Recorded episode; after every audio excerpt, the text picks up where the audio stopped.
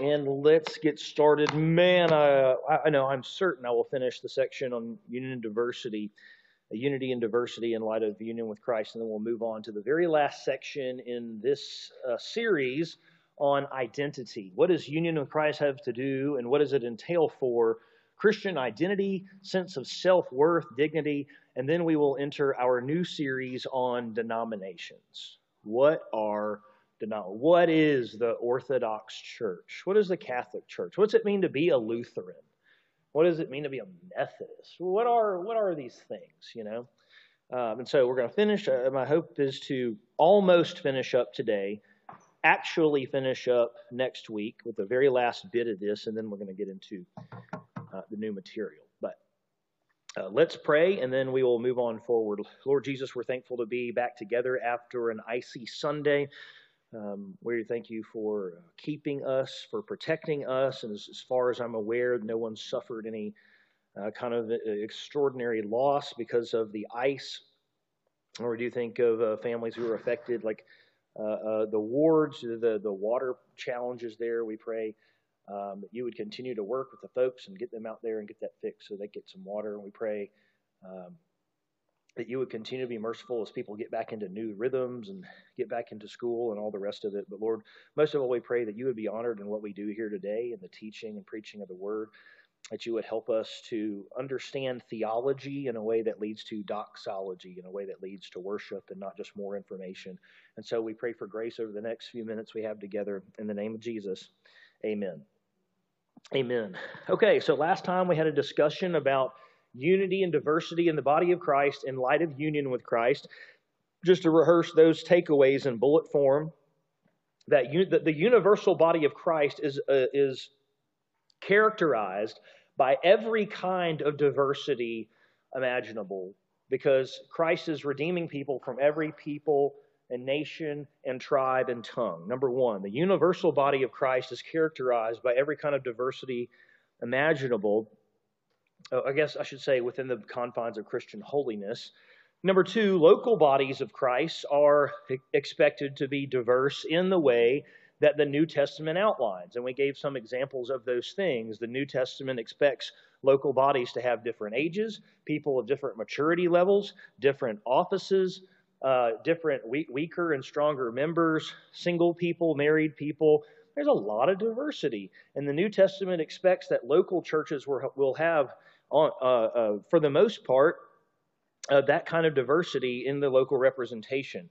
Number three, seeking to actively make each local body more closely reflect the myriad of diversity within the universal body is generally not wise. There's nothing about the New Testament that would lead us to believe that, for example, every local church is going to be particular ethnically diverse or culturally diverse or even racially diverse because um, in, in many cases, that's not even possible. It's not even physically possible. And especially when you leave the Western world and you go to other places in the world, you go to churches where they're worshiping and it's very homogenous and it's not clear that anything is wrong with that. And that led to number four. What we should really focus on is making sure that local churches, local churches aren't adopting practices that squash diversity, right? That say, we don't want you here because of your fill in the blank that would make someone feel unwelcome who's a part of the body of Christ, but because of their, their background, their skin color, their whatever the case,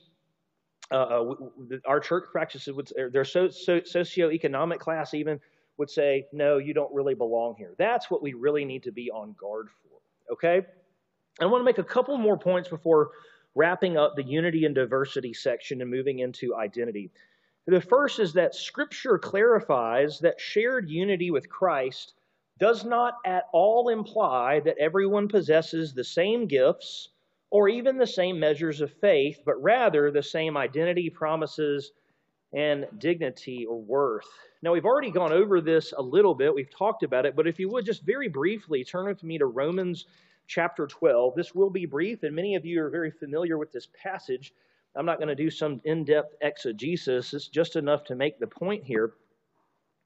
But uh, this is after, this, this uh, concludes the parentheses of Romans 9 through 11, where Paul's explaining how uh, ethnic Israel fits into what he's laid out in Romans 1 through 8. And starting in verse 3, this is what we read For by the grace given to me, I say to everyone among you not to think of himself more highly than he ought to think, but to think with sober judgment. So everyone is to look at themselves sober mindedly, okay? And everyone, everyone is included, uh, I'm sorry, everyone is inclined to think of themselves more highly than they ought to think. That's just the bottom line, folks. Everyone thinks they're a little bit smarter than they are, a little bit comp- more competent than they actually are. That's true of me. That's true of you. That's true of everyone. That's why Paul says it right here, okay? So everyone can raise their hand and their heart for that one.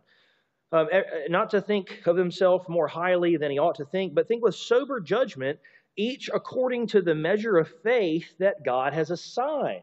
So it's not just, well, I'm going to think that I'm a lowly worm. It's no, no, no uh, and according to the measure of faith that God has assigned, the caliber of faith, the, the intensity of it, you might even say, the kind of faith. Um, for as in one body we have many members, so now we're back. Here's the unity piece, right? Within the in the body metaphor again, we have many members, and the members do not all have the same function. So we, though many, are one body in Christ. And here's where he specifically talks about the gifts. Okay, having gifts that differ according to the grace given to us. Okay? So everyone gets saving grace, right? Everyone who is a Christian has saving grace. Everyone who is a Christian has the grace of being united to a risen Savior. That grace, how it, not everyone is given the same, graciously given the same gifts, though. Okay? Not everyone is graciously given the same gifts. We are constituted differently, gifts are given differently. Having, give, having gifts, verse 6, that differ according to the grace given to us, let us use them. And then he rattles off a couple of them. If prophecy, in proportion to our faith, if service, in our serving, the one who teaches, in his teaching, the one who exhorts, in his exhortation, the one who contributes, in generosity, the one who leads with zeal, the one who does acts of mercy, that they do so with cheerfulness. So, we have this picture of we're all part of one body, but there are different members that make up the singular body. And so we should expect these differences. We should expect differences in the body of Christ, even though we are all united to the same Christ. And so uh, union with Christ does not imply that everyone is gifted in the same way, um, or that those gifted in the same way are equally strong in that gift. Okay? So let me use myself as an example. Um, not everyone who is gifted to teach is equally gifted. I believe that I'm gifted to teach, but I'm not nearly as gifted, to use a very outrageous example, as someone like a Charles Spurgeon or a Jonathan Edwards. I'm not nearly as uh, gifted of a teacher as many of the people that you might go here listen to at, at uh, a conference that you might attend with all the, the, the big name reform people. That's just not me. I don't have that degree of teaching uh, giftedness, okay? And that's okay. I have that gift, but, uh, but I'm not one of those kinds of guys, okay? That doesn't mean I can't serve our church very well. That doesn't mean I don't know the Bible. It just means, but with regards to a teaching gift, you can possess a gift truly, but there can be other people who possess that gift truly. They just, they're a little more advanced in that gift than you are, and that's great. That's for the building up of the body of Christ. And I just want to ask a question before I move on. Why do you think recognizing the kind of degree of giftedness is kind of a, I'm not sure that's the best word, frankly. I couldn't come up with a better one.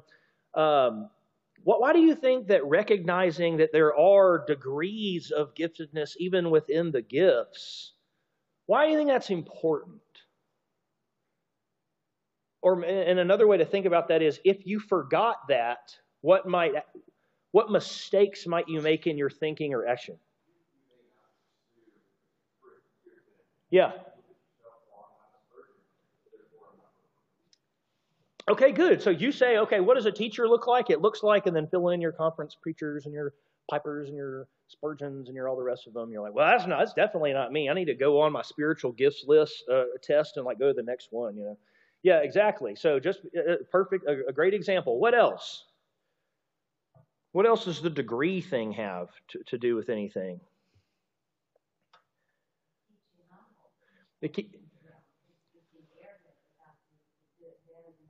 Yes, really, really, really good. And what's your name?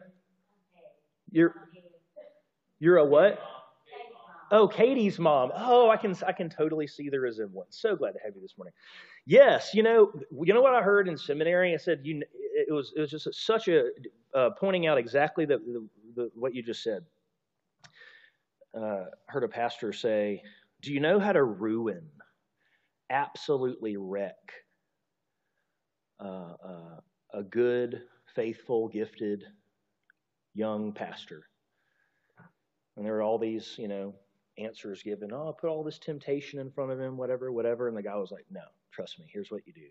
You put someone next to him in ministry who's just a little bit better than him at almost everything. And it will destroy him if he's not careful. He will either learn to mature and have humility very, very quickly, or it will wreck his soul. To always be next to someone just a little bit better preacher than they are, little bit better teacher, seems to have a little bit better wisdom calls in those pastoral meetings. He says that that'll wreck somebody. Because you are either at that point required to adopt humility and acknowledge God's grace in other people, even those who have the same gift as you, or it's going to wreck your soul. Okay? Any other any other thoughts there?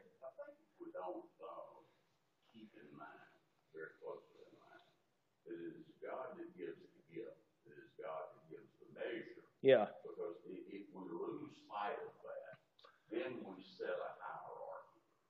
Mm. we said, well, then this is a better person. Mm, sure. This is, that is 74. Right. So it erases. We, we put some type of, of, of level mm-hmm. there that was attained through human beings. Yes, yes. Good. So it, it erases the gracious giving of the gifts because it essentially then becomes you know the same question is well you know why is this person better at baseball well they took more cuts at the plate and they just practice hard it, it, it, it takes the gracious nature of the gifts and the degrees of the gifts out of it. Okay. So union with Christ does not imply that everyone has the same gifts, very obviously, and that's for the better, but it also does not imply that people with the same gifts have equally are equally competent even within that lane of gifting. Does that make sense? Okay. Uh, um, additionally, union with Christ does not imply that everyone lives an equally sinful or holy life.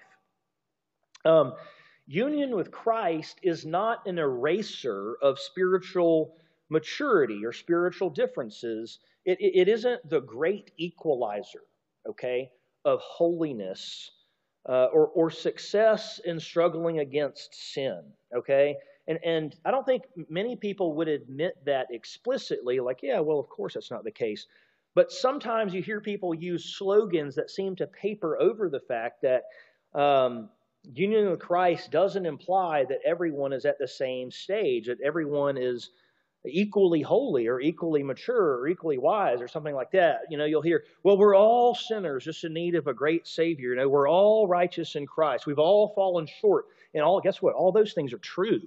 We have, absolutely. We have all fallen, we have all fallen short, and we need a great Savior.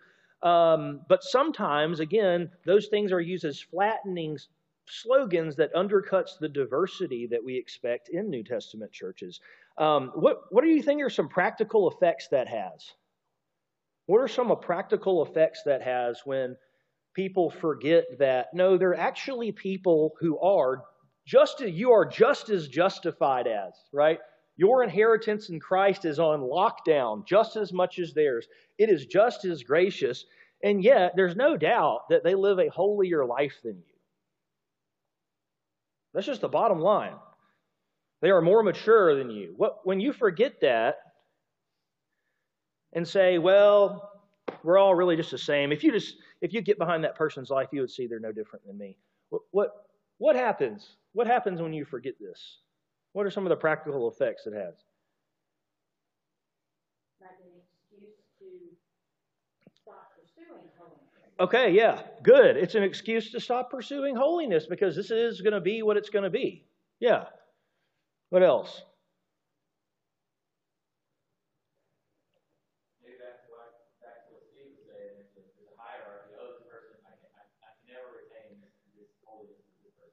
Yeah. So I'm just gonna, not even going to try. It's I'm shooting for something that I can't even do, and so you just mail it in. Yes, yes, sir.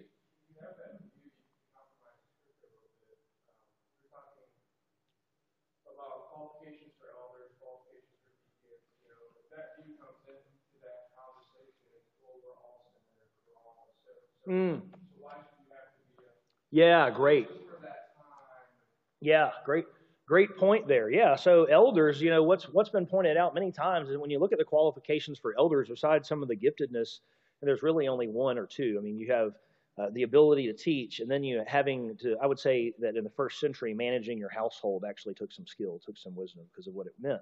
Uh, but besides that, you know, the virtues of being an elder are really the same things that are required of the ordinary Christian when you look at it. It's just that elders are supposed to be a particularly good example of it. But if you flatten everything out, um, all of a sudden you don't you don't have that anymore. It's just like, well, every everyone just everyone needs grace. Everyone's up there dependent on Jesus, and so there almost is no way to even say no. This particular person for this role, or in the case of where we're not talking about an elder, no, this particular woman because she is further along. Um, let me tell you one other thing that I've seen this in front. I've seen this multiple times. Um, is that they can use the idea that we're all sinners to undercut the formative grace that is in the lives of individuals and really kind of be skeptical of people. You know, so they see someone who, to all appearances, frankly, just lives a lot, who has a much, uh, uh, is much further along and struggling against their sin, fighting against their sin, living a life of holiness to all appearances. And here's what they say Ah, but it's just an appearance. If you really get to know them, I, you would find out that they have all of the same, they do all the same things I do, and this it's all just a facade because we're all broken and they just do a better job covering it. Okay? I've heard that many, many times. Um, and certainly there are some people who are pretending. And there are people who just put up facades. And there's people, though, and you have to have the category for it, who actually are, despite being united to the same Christ, further along. They're further along. They're more sanctified than you are. And that's okay. For the second point, I'm going to uh, imagine if there was no one who was ahead of you, no one who lived a holier life than you, no one who was more sanctified uh, progressively speaking, than you, it would mean that there was really no one else that you could ever look to to really imitate or emulate. Everyone was just like you. There's no examples to follow. Be an example. Uh, we can all be examples equally in the same way to everybody because we're all sinners and we all have grace. Okay? So that's why that's why I wanted to point that out. Union with Christ does not imply that everyone lives an equally sinful or holy life. And let me just make one caveat. I'm not asking anybody to engage in some silly exercise where you look around the room or the, in the you look around your head and see faces of this and that, and you say, "Well, how do I stack up?" You know, this person. Where am I in the pecking order? If we lined everyone up, kind of would I be like in the, you know, I'd be like C range, like 70 to 100 range, or would I kind of be average? Is average bad? I'm not asking that, okay? I'm just saying everyone needs to be aware of the reality that God's give, God gives certain measures of faith. He promises to progressively sanctify us and make us more like Christ. And insofar as we look at people who, to all appearance, seem that way, and because of our own pride or insecurity, say, oh, it's a fraud, I bet it's not true. We are really ripping down the grace of God in their lives to make ourselves feel better, okay? Finally, last thing I want to say here is this. If we are uniting around something other than Christ with whom we are united, then we are doing something that could go on just fine without the gospel. If you and I are uniting around something other than the Christ with whom we are united, then we're doing something that could go on just fine if Jesus did not rise from the dead. Okay? And so, if, if we're seeking to be faithful to Christ, then the reason for doing what we do, um, it, it, it needs to align with the mission of the church. It needs to align with the mission of the church, which is going to be saying no to being about many other good things. There are so many good things. All right? Um, but let me ask you this question. What happens? What, what would you call it? I have a particular word in mind, but not necessarily the right one. Um, what do you become if you're a, if you are uniting around good causes that aren't necessarily tied to the gospel? I mean, maybe they are, but not has no real necessary tied to it at all whatsoever. What, what, what, what would you call that? A group of folks uniting around a good cause that doesn't really necessarily have anything to do with the gospel or Jesus. Secular what? A move? Okay, yeah, fair enough. You would call it a secular organization. So I was looking for a noun there. Okay, secular organization. Yeah, good. It would be a secular organization, perhaps. Yeah, it'd be some kind of movement all right? What, what if it was a uh, one of these things that was happened to be Christian, but they spent all their time doing something that didn't require Jesus rising from the dead? What would you call that? They happened to be a Christian organization, but they spent their time doing things that didn't necessarily have to do with Christ rising from the dead. So yeah, I'm trying to ask. I don't want to give the answer away, but I'm going to give away ways. I don't because I don't know a great way to say it. And this is the, this is the issue of the parachurch. This is always the issue of the parachurch. Well, and, I, and, and trust me, I have so much appreciation for parachurch organizations. JECA's a parachurch organization. You know, this school parallels the church. It's an organization that helps uh, parents educate their children and doesn't pretend to, that they're responsible for discipling them or anything like that. But it's a parachurch organization. The Rescue Mission is a parachurch organization. A Rescue One works with sexual trafficking. Is is a, a, a just to get getting people out of sexual trafficking is a uh, parachurch organization. Pregnancy, Pregnancy Crisis Center is a parachurch organization. But here's the challenge, though, is that you can fight against sexual trafficking and you can be even pro life and you can work for poverty relief, domestic violence assistance, food and shelter assistance. You can do all those things in a way that has nothing to do with Jesus. Okay? And so it's not that the church shouldn't be about those things. Certainly they should. But if that's the glue that's holding everyone together, right? That's my point here. If that's really the glue that's driving the church, we're the church who, and you kind of call it, they're, the, they're called kind of the one issue church. We're the church that fill in the blank. You know, this is what we do. This is what we do. I know a couple of churches like that. I'm certainly not going to name their names. But you end up with a church who spends the, the vast majority of their resources and their time and their energy and even pulpit exhortation on kind of like an issue or another issue. And all of a sudden, all, all of the, the finances start to this particular thing, this particular thing. And, and if you were to ask somebody in the church, well, why are you doing this? It doesn't mean that they couldn't give some kind of something, somehow a stitching it back to Jesus. You know, I'm not saying that they couldn't tell a story there. But what ends up functionally driving it is, is not actually the gospel. The gospel's not in the driver's seat. Okay? A particular cause, a particular social cause is in the driver's seat. And in fact, if, if, the, if that church fell apart, all those people could probably stay united, mobilized, doing the exact same thing. Okay? Does that make sense? I'm not knocking on the parachurch. Parachurch is absolutely, from the very beginning of church history, the parachurch is there. Okay?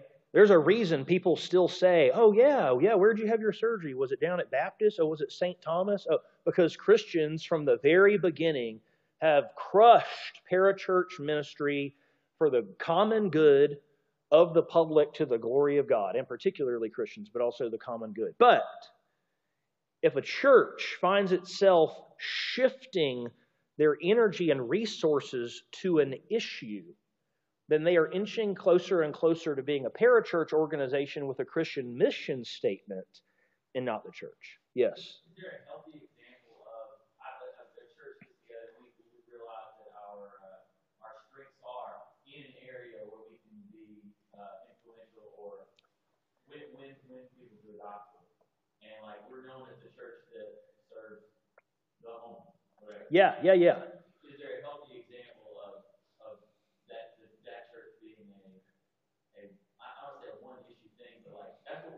Yeah, great question. So, the, great question. So, the question, just to, to, say it again for the for the camera or the microphone, um, is is there is there such a thing as say you have a particular group of people who are well suited to serve a particular population and need, eh, that has a certain need? Maybe it's the poor, maybe it's the sexually trafficked, maybe it's the whatever. Is there a way to do that without becoming lapsing into parachurch? And the and the answer is absolutely. In fact, I think that's the only good way in, in, most cases, not the only good way, that's probably a little extreme. And, and, and that is usually the best way to partner with parachurches, where instead of being about a particular issue, you look who has got, you look out at your, your folks, right? Everyone looks at each other and say, who has God brought to us? Where do we have opportunities to influence? We have connections here, here, and here. Hey, that might be a good opportunity to do to serve in works of mercy and perhaps justice in this area while God provides this opportunity. Now, how, how do you know the difference between that and then when it lapses into something that is um, problematic, like I was talking about? Two, two ways, I think. Number one, the, the your pulpit presence, uh, your, your kind of motivational energy in the church all starts to gear towards this thing over here. Okay? And it's not that, hey, because we are preaching the gospel and we're exalting Christ, listen to this opportunity that the Lord has given us. Wow, this is something to get excited about.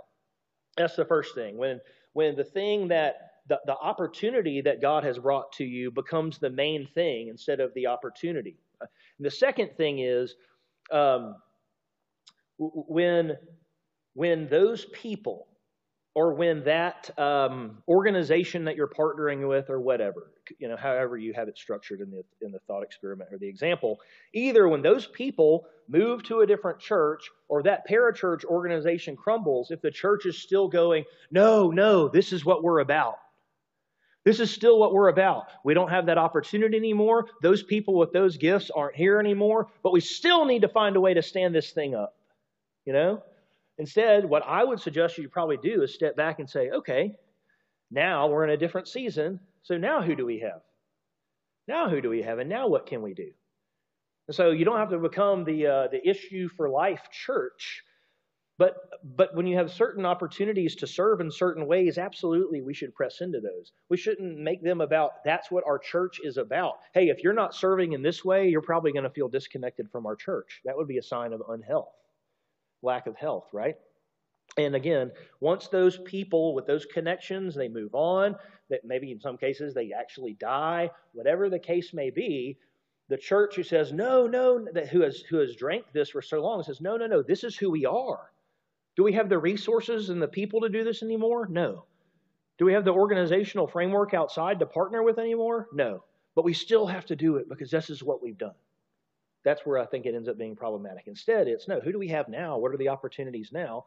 And now, what has the Lord brought to us? So very, it's a, so it's a it's a people organi- people um, centered approach instead of an issue centered approach or an organizational centered approach. Okay, does that make sense? Okay, great question. Anything else before we step into the next section? Okay, well, almost all of this section will more or less be pastoral application of the sum total of everything that we've discussed in light of union with Christ. It, it could be when you're when you're ranking benefits of union with Christ, you know, you're engaging probably in a stupid exercise, honestly. But it might be that there is nothing more practical to union with Christ in this cultural moment, that's the key modifying preposition there. In this cultural moment, than that of identity. That of identity. We are in a cultural moment where people are trying to figure out who they really are And they are trying to be authentic to themselves, whatever that means. How have you seen this? What are some very quickly because I've got like four questions lined up and there's no way I'll make it through all. But what how how have you seen this? When I say people are we're in a cultural moment where people are trying to kind of discover their identity, uh, uh, uh, uh discover who they really are, try to be authentic. What's one or two examples of what that might might look like? What do you think?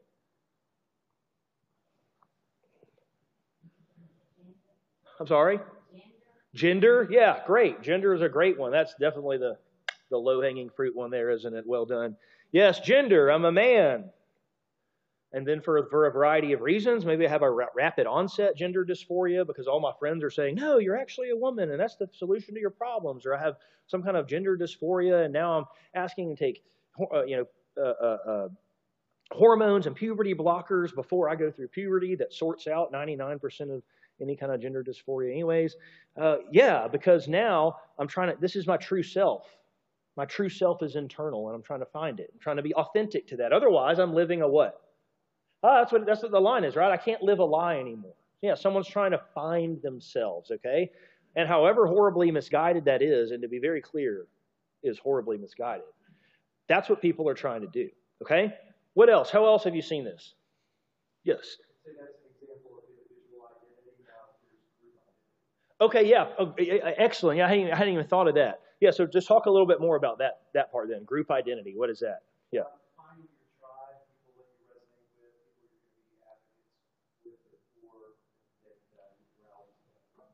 Okay, great. And so uh, sometimes this is called this is part of what goes into identity politics, which doesn't mean necessarily necessarily anything about the bipartisan structure of American politics, but in terms of an identity really politic, meaning a body of people and I understand who I am, not in light of being made in the image of God and my giftedness, or my, certainly not my DNA or my gender, but who, what groups I belong to.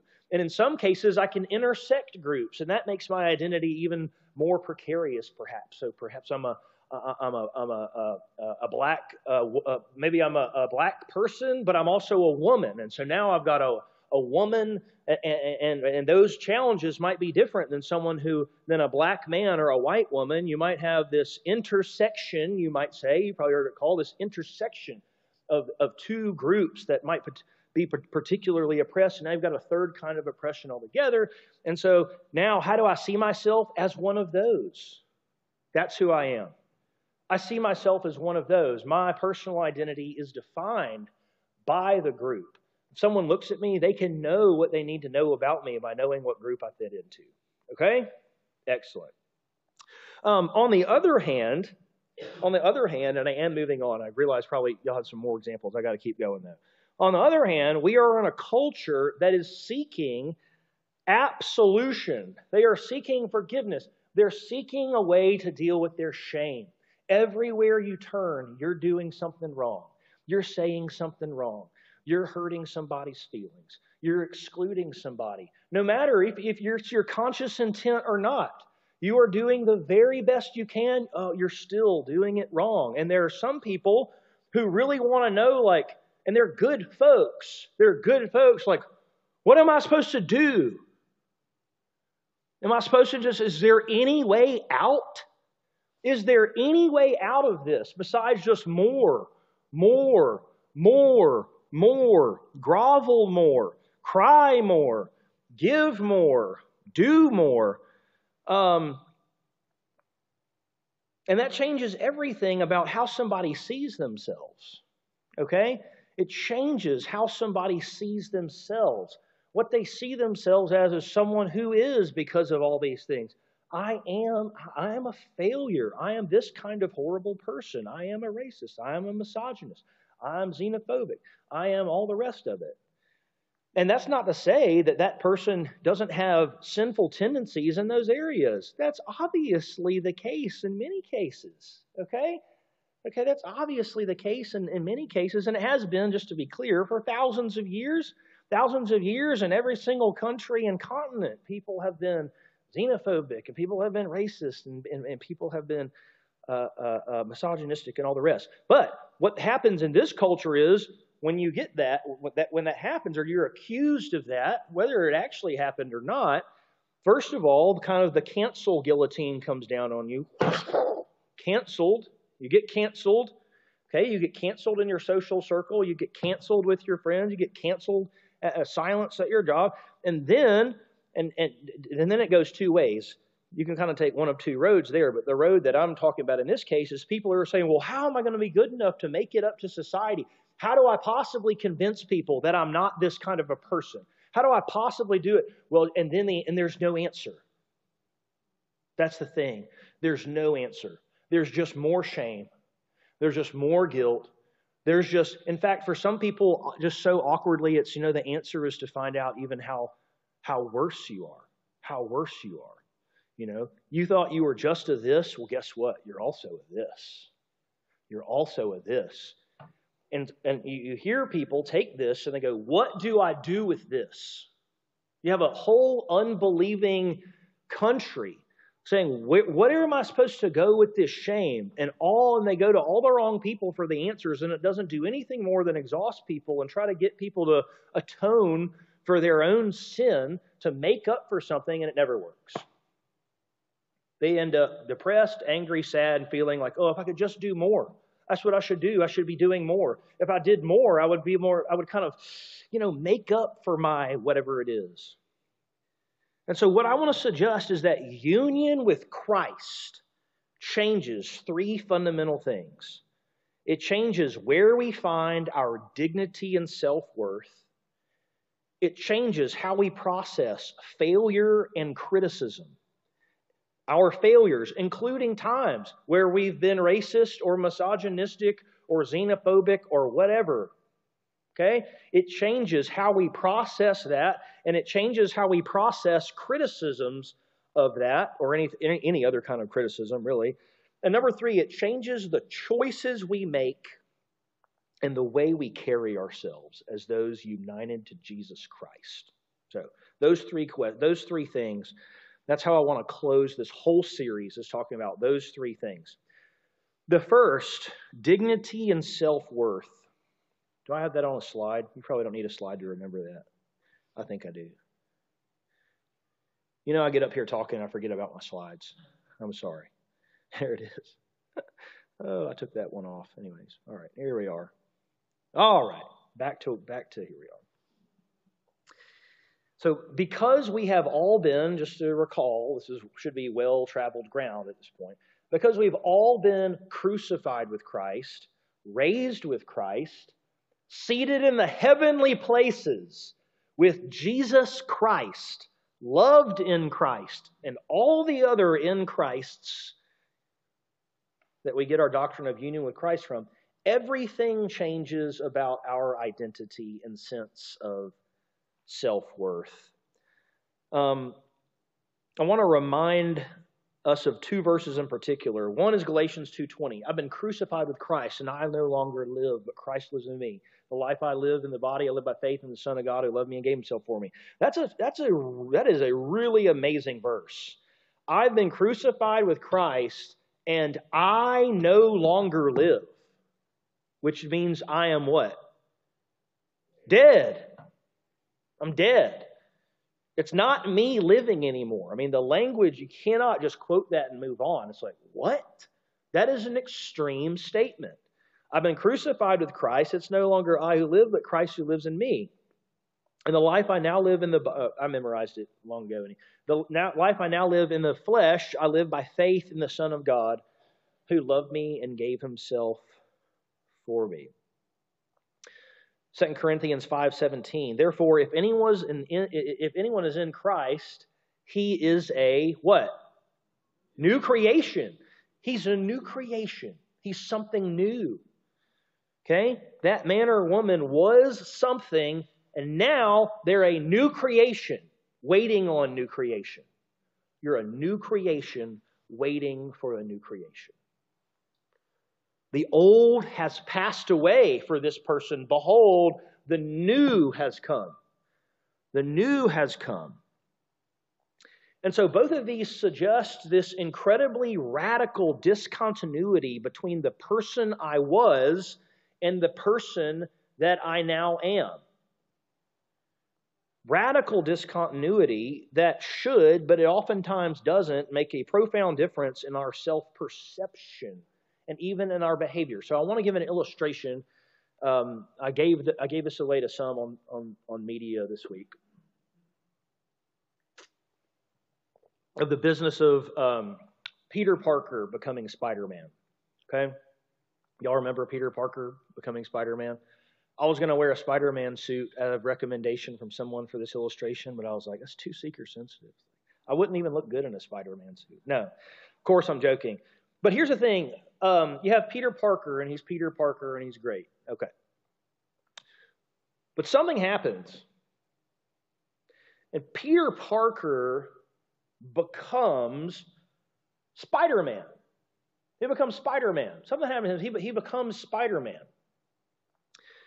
But when he becomes Spider Man, even though he has these new priorities, he's got these new abilities, he doesn't stop becoming Peter Parker, right? He doesn't stop becoming Peter Parker. It didn't, it didn't change his personal identity. Okay, his uh, was it his aunt and uncle or his grandparents, whoever it was that's raising him, right? Uh, they're still, you know, he, he he's still their uh, uh, grandson or nephew. What is it? Grandparents or aunt and uncle? Uncle, of course, Uncle Marvel nerds. Man, I swear, man. Hey, the football games are on this afternoon for everyone. Who, no, okay, all right. I'm kidding. I, I love Marvel when I can remember the, the names of folks. Here's the thing. So he's still their uh, nephew, right? He's still Peter Parker. But here's a here's a critical part. Here's a critical part. Becoming Spider-Man, taking on, you might say, Spider-Man it didn't change the fact that he was still Peter Parker. What it did was it changed everything about how he thought of himself as Peter Parker and how he acted as Peter Parker. And because he knew that he had an other, an, another identity, even when he was Peter Parker, the, the nerdy looking reporter or whatever he is, he all of a sudden knew that he, he, he, he, he carried himself differently. Okay? He acted differently. He knew that he was Peter Parker, but he knew that there was something more. Why, why are you laughing at me? Is he not a reporter? Photographer? Whatever. I need to clear these Lord of the Rings and Marvel illustrations of people before I get up here and give these. Jay, he works for the Daily Bugle for, for J. Jonah Jameson. So there it is. Okay. But but my point is this in taking on something new, it doesn't change his personal identity in the sense that he's still Peter Parker, but it radically changes how he thinks about his own identity. And the same thing is true with union with Christ. There is something that we have taken on. We have been united to something. It gives us, frankly, it doesn't give us superpowers like Spider-Man sense. We're not saying a way web around the congregation, but we do have new abilities. We have a transformed heart. We have an ability to love differently. We have an ability to forgive differently. We have different privileges. We have different responsibilities, just like Peter Parker. So, so when even as he's Peter Parker, he understands that he has a new set of responsibilities relative to the giftedness that he particularly has been given, relative to this other identity that he has taken on. It doesn't erase who he is, but it changes how he carries himself as Peter Parker. Okay? All right. Um, so I, I, let's see. Yeah. All right. So next time we will finish up this the the pastoral application here of union with Christ and identity. Just so so important. Could not leave this particular section out. Um, certainly hope some of this discussion was helpful.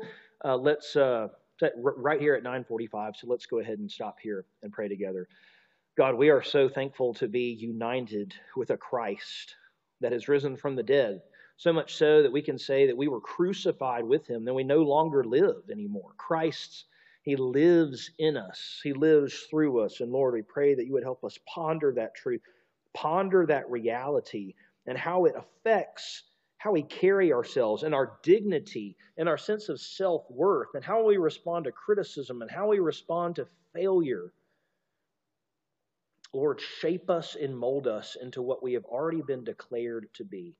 We pray for your grace and we pray that you would bless us in our next hour of worship together. In the name of Jesus, amen.